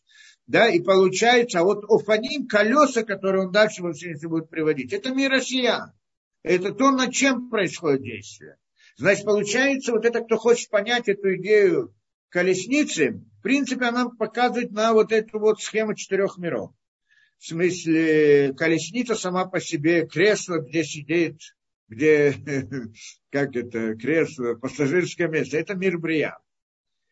Те, которые находятся под этим креслом, звери, которые как бы в колеснице, как будто бы тянут. На самом деле ничего не тянут, все идет сверху, но так это в этой аллегории. Они как бы, это, эти звери, которые, это, это, это мир Йецира. Колеса этого, этой колесницы, это мир э, Асия. Человек, который сидит там в кресле, это относится к миру Ацилут. Беседер, какое-то это. Это как бы схема построения. Теперь как они, и то, что он здесь приводит, говорит, что корень этого, вот эти вот, все, что здесь есть, корень их, это четыре основы, огонь, вода и так далее, в каких-то комбинациях. То, что их вызывает, корень ихний, тот, кто их создает, как бы, это четыре ангела, Рафаэль, Уриэль, Рафаэль и так далее, то, что мы назвали Аргаман. Корень ихний, это четыре зверя, это уже в мире Йецира. Корень ихний, в принципе, выше. Это то, что он хочет показать. Да, что они, как бы, корень ихний, это находится в мире, э, в мире, да, в общем-то, в мире Брия, как бы, кресло само по себе. И корень ихний, это выше. То есть, все, то есть он говорит, все они связаны между собой. Причем, когда мы говорим, одно является корнем другого, что мы имеем в виду? Это мы не имеем в виду, вот, как это... причинно-следственную последовательность, что принято в мире вот, науки, там разбирать одно, толкает другое, вызывает и так далее. Не это. Мы имеем в виду создателей созданное. То, что да, является следствием, оно является создано. А корень его тот, кто его создал. Из кого он вышел, создал. Это идея. Или по-другому, как мы говорим, что корень – это душа, а вот то, что как бы ветка, ответвление, это его тело. И тогда получается, что, скажем, мир Россия, это как бы делается, как бы из него выходит наше мироздание. Но оно как бы делает действие. Но на самом деле это действие оно делает, потому что внутри нее есть душа. Душа внутри нее, это, скажем, да, мир Йецира. Это да. Теперь сам мир Йецира, он является телом по отношению к миру Брия.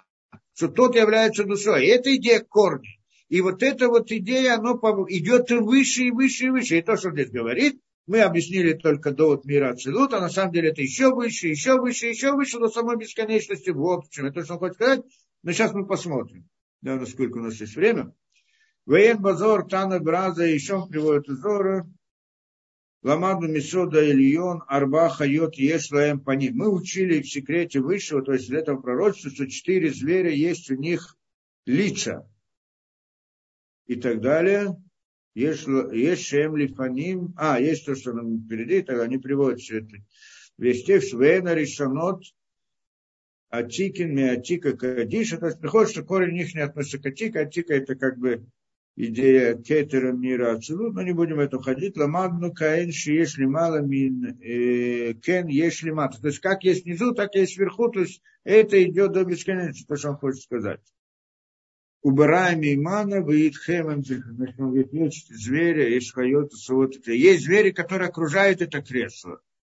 Уляма брия, есть хайот, есть хайот. То есть вот эти вот звери, которые окружают, это, в принципе, эти звери, по всей части. Есть еще, кроме этого, которые над ними, называется Серафим. Мы называем, как, Офаним и Хайот ха-Кодеш, там еще, где мы там приводим, Серафим упоминаем, тоже где-то в душе.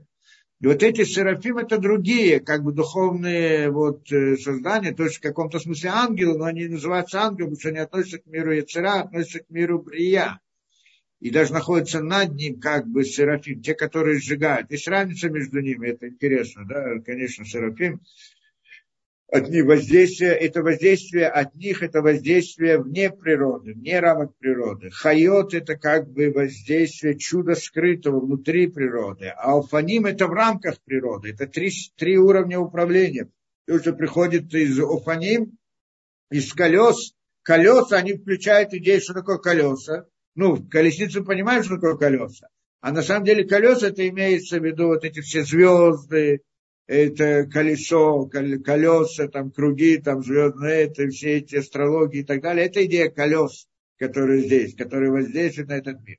И да, они, и, э, э, да, и это, да, это воздействие, значит, мы сказали, колеса.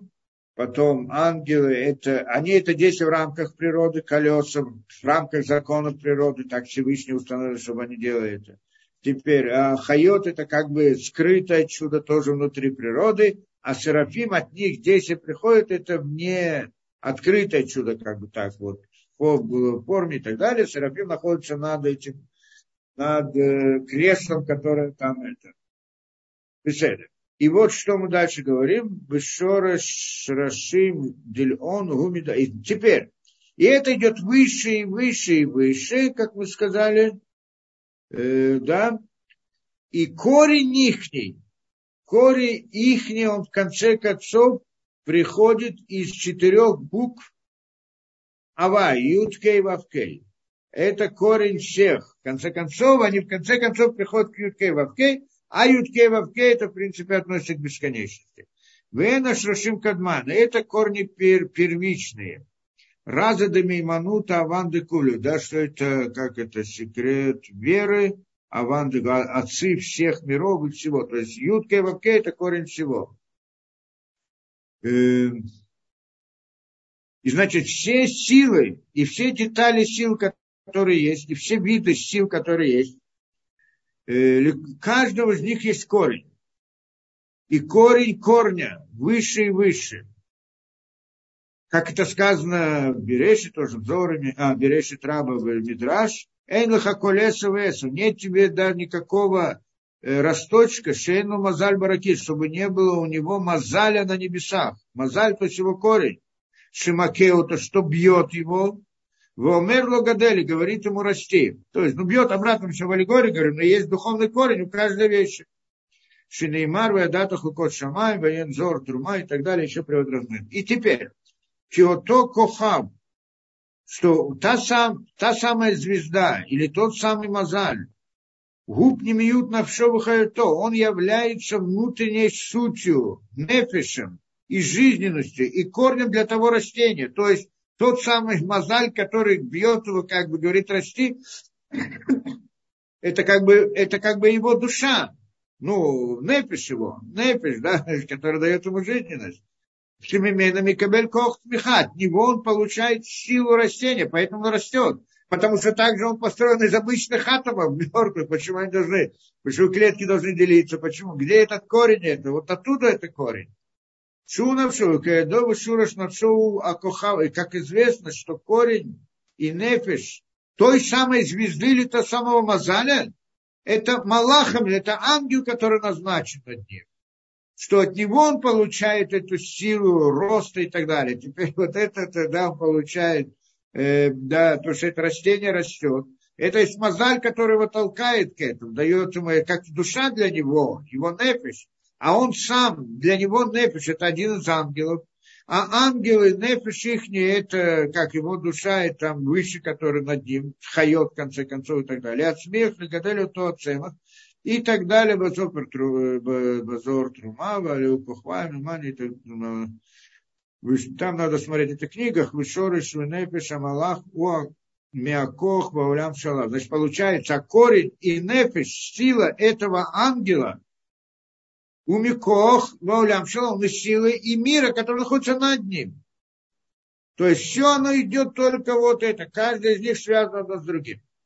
Теперь приводится здесь. Лахена, то, что мы начали объяснять, он здесь приводит.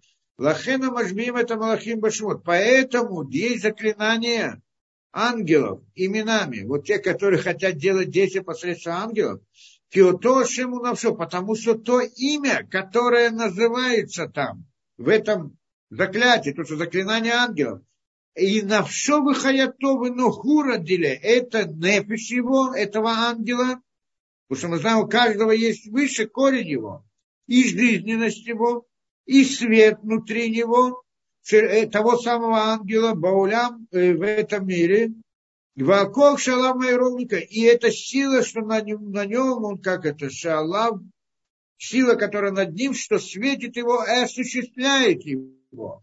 То есть, если человек может, как вот это вот и, что там, что является душой, там вот это вот само имя, что значит имя, которое мы заклинаем здесь, но имя состоит из букв, не имеется в виду эти буквы.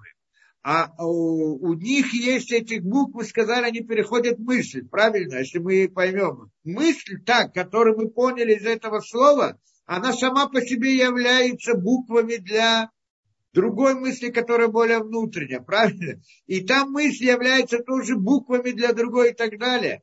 И вот когда мы доходим до уровня, который над этим ангелом, то есть эти буквы, мы поняли ее мысль, мысль, мысль, мысль, мысль и так далее. Вот это вот и есть его имя. Оно и есть его душа. И поэтому, если моя, мое намерение касается там, то тогда я могу на него как-то воздействовать через его душу. Потому что душа его, его нефиш, она его заставляет действовать. А если я могу как бы заклинать его там-там, то могу привести его к действию. Как, почему я могу дойти до туда? Потому что душа человека, она еще выше. Только корень, корень души. Не так просто, что он, вся его душа, он там находится везде. Он не находится везде, он находится внизу. Но он в своем намерении может подняться. Обратно как? Понять смысл этого, скажем так, заклинания. Понять его, осознать его. Понять смысл заклин... мысли. Эту мысль заклинания он может понять. Потом можешь понять мысль этой мысли, мысль этой мысли и так далее, пока доходит до этого уровня. Тот, кто способен в своем намерении доходить мысли внутри мысли, внутри мысли и так далее, это не так просто совсем. Но, в принципе, это что вот в молитвах учится делать тот, кто учится это делать. Идейное намерение и так далее. И вот это и тогда. У него есть воздействие. И так он объясняет эту вещь, заклинание это. Ясно, что оно в определенных рамках, в рамках того, что Всевышний дает человеку свободу выбора это делать. Потому что как вдруг, на каком основании он может делать, почему это заклинание, что действует, откуда у него есть сила воздействия на это, ведь у него корень этого находится выше. Правильно, но у человека есть э, свобода выбора. И здесь он тоже может взять животное, использовать для своих дел. Подожди, это животное есть своя нефиш, той нефиш есть своя нефиш и так далее, и так далее. Она подчиняется какому-то ангелу, тот подчиняется какой-то силе. А ты здесь при чем? А это то, что э, поскольку он включает все, и все было создано для него, для того, для его свободы выбора, у него есть такое, как бы, разрешение, назовем это, это в рамках его свободы выбора. И тогда он может, он может взять это животное и использовать для какой-то цели. То же самое в каком-то смысле, в определенных рамках. Животным тоже не может все делать, все, что он хочет. Но в каких-то определенных рамках он может делать там вот Я извиняюсь, но это отключилось на какое-то... Это, здесь что-то иногда бывает, интернет отключается, но быстро ходит. Да? Я надеюсь, понятно. Я не знаю, как там с записью работает. У меня запись работает. Во всяком случае, здесь мы это сказали, правильно? Велахен Машбиим, это Малахим Башимот. И поэтому заклинаем этих ангелов этими именами. Воен Базор и так далее. Малахим Кадишин, Телейлу и еще Зорин. Привод Колеля Малахим Душим или Мала и Намум Дима и Нам Яхалим Лямод Рак Баора Ильон. О, все эти ангелы, там этот привод тоже из Зора, все эти ангелы святые, то, что находится наверху. И нам один, и нам халим лямод. Они не стоят и не могут стоять, кроме как в свете Высшего, который светит им и осуществляет их в имени всяк. Если прекращается тот самый свет, то, что на, сверху, они не могут стоять, не могут существовать. То есть они сами существуют в рамках какого-то света, который приходит к ним. Свет имеется в виду душа, которая им дает жизненность. Понятно. Воен Ицхайм, Шарда, еще из Ицхайм он приводит, и, что, что, что Малахим, Эмпхинат, Келим, что а, ангелы – это понятие Келим. Келим – это как бы сосуд, инструмент, сосуд. А имена их – это Ацилут, это душа, которая в них. Значит, имя мы уже объяснили, что такое имя, правильно, да? Имя, вот мысли, мысли, мысли – это это, да? И она является душой, а сам ангел является как бы телом, как у человека есть душа и тело. Душа его толкает тело делать действия. Мы хотя видим тело человека, относится человек к телу его, но мы понимаем, что душа его толкает. Вот у, у этого ангела, а душа это внутри, внутри его души, это его имя. Поэтому эта идея, в принципе, обратно заклинание имен, он как бы да, да, объясняет. Там, нишматам, это их душа внутри. Лахену поэль бо умангиголи холя шаретеу. И поэтому он действует в рамках вот этой души, которая его толкает, к тому, к чему она толкает. Как душа, которая управляет телом.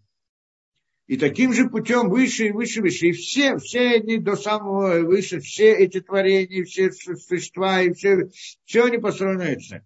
Вихен бэня нешамот шибаколь улям. И также относительно нешамот в каждом мире. Да? Относительно нешамот в каждом мире, что каждая нешама, корень ее, источник жизненности ее, оно из понятия нешамы мира, который над ним. Любая нешама, над ней есть нешама для нешамы. Понятно, что любая нешама, она обратно клей, оно тело для другой нешамы, которая внутри нее является нешамой, если приходит из мира, который выше него. Как бы одевается одно на другое. Мир Йецира одевается, как те... мир Асия одевается, как тело на мир Йецира, мир Йецира на мир Брия и так далее. И также каждая деталь внутри них. Тело одевается на душу, душа, душа одевается на более внутреннюю душу и так далее. Теперь, шина, асету, некрету, сла, нешама, ли, нешама. Это называется нешама, ли, нешама, душа, души. Теперь, и здесь он заканчивает эту идею. Буид барахшмо, и он Всевышний. Гуа элоким баля кухот. Он элоким, хозяин всех сил.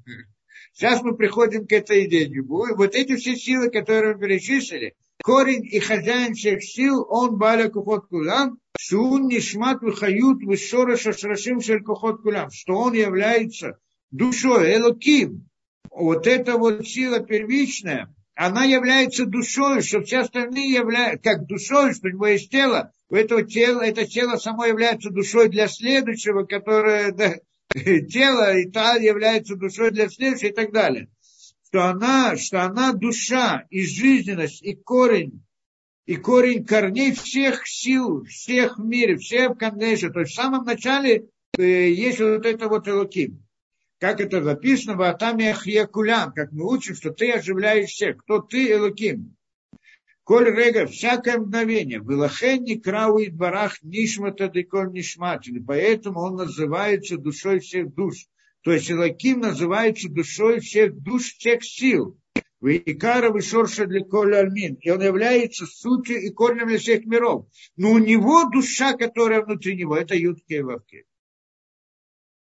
Дальше, в принципе, он входит в эту тему. Следующая глава разбирает эту тему. Да, насколько я помню.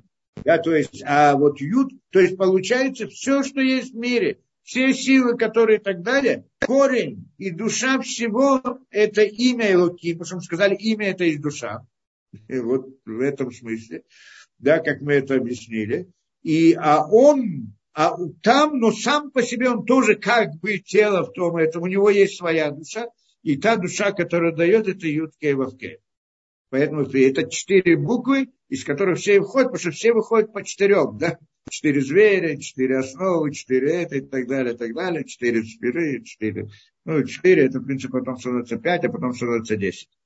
То, ладно, я думаю, мы закончили. В общем-то, мы как бы эту идею, кажется, охватили.